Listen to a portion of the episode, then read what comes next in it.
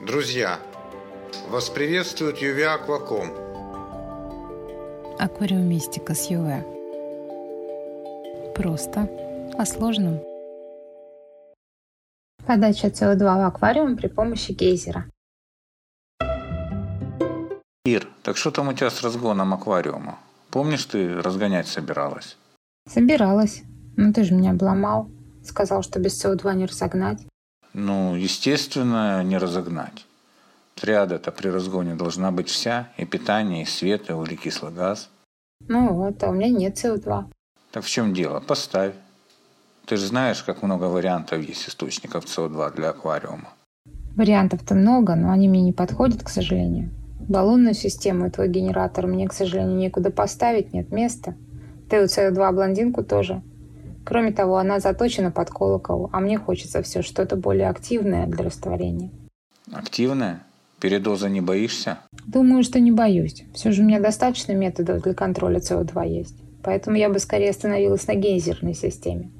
Это там, где небольшая баночка, в крышку которой установлен распылитель от компрессора, а внутрь уложена смесь соды и лимонной кислоты. Вода через распылитель капает на реактивы, и начинается реакция, и газ через распылитель идет в аквариум, да? По мере выработки воды реакция останавливается, давление внутри падает, и вода снова капает. И все начинается заново. Да, но меня останавливает то, что уж очень мало она работает. Ну, буквально час от силы два, и останавливается совсем. Корка? Да, при реакции соды с лимонной кислотой при недостаточном количестве воды образуется цитратная корка, цитрат натрия. И реакция прекращается. А карбонат калия, ну, поташ который, пробовала вместо соды или нет? Пробовала. То же самое почему-то. Черт, точно. Цитрат калия ведь тоже образует кристаллогидраты, когда воды мало. А так как я недавно у нас на форуме показывал, пробовала? Ух ты, класс. Надо попробовать. Юр, я сделала, как ты говорил, но мне все равно не очень нравится. Почему? Работает он стабильно и долго, да, но уж очень крупные пузырьки мало растворяются. Надо над ним колокол ставить, чтобы их собирать. А мне колокол не хочется. Может, можно вместо распылителя рябину поставить? Нет, рябинка не получится. Она обязательно оставит в пузырьке некоторое избыточное давление, которое не даст воде в него зайти.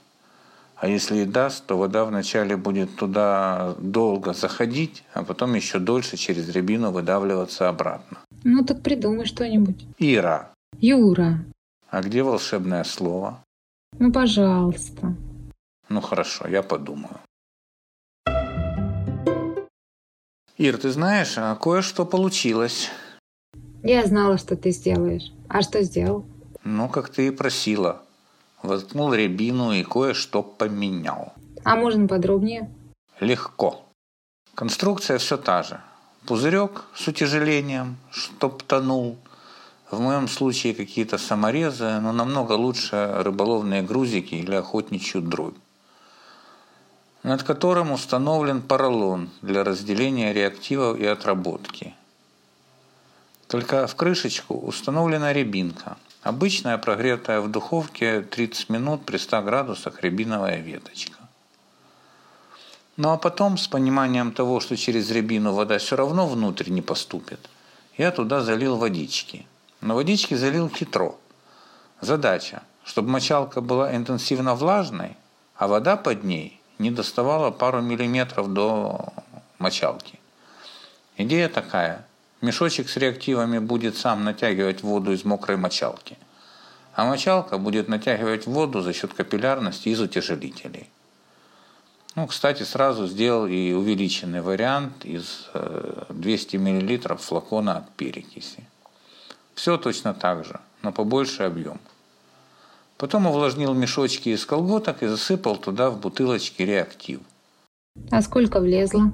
Ну, я взвесил бутылочки до засыпки и после. У меня получилось что-то в районе 4 грамм в маленьком пузырьке, а в большом 20 грамм.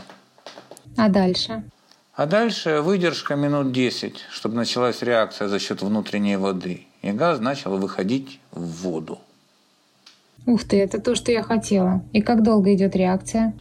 Ну, можешь на нашем канале посмотреть ролик, как это все происходит. Получается, что маленький отработал чистых 5 часов на полную и только потом начал сбрасывать обороты.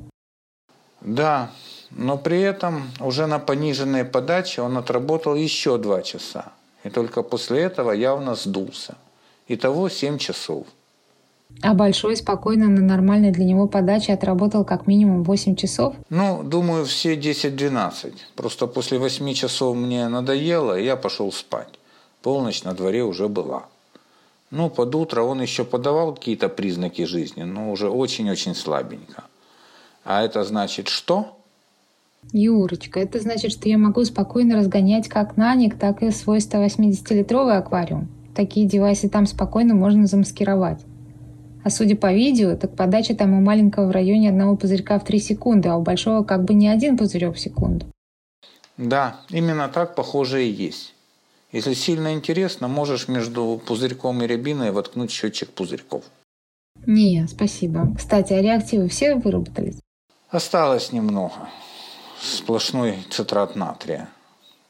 Все, что из большого осталось, я кинул в воду, так там даже реакция не идет.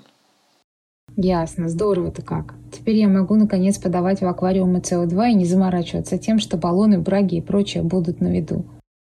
Ну, придется тебе раз в день его перезаправлять. Ну, так это не проблема для меня. А что проблема?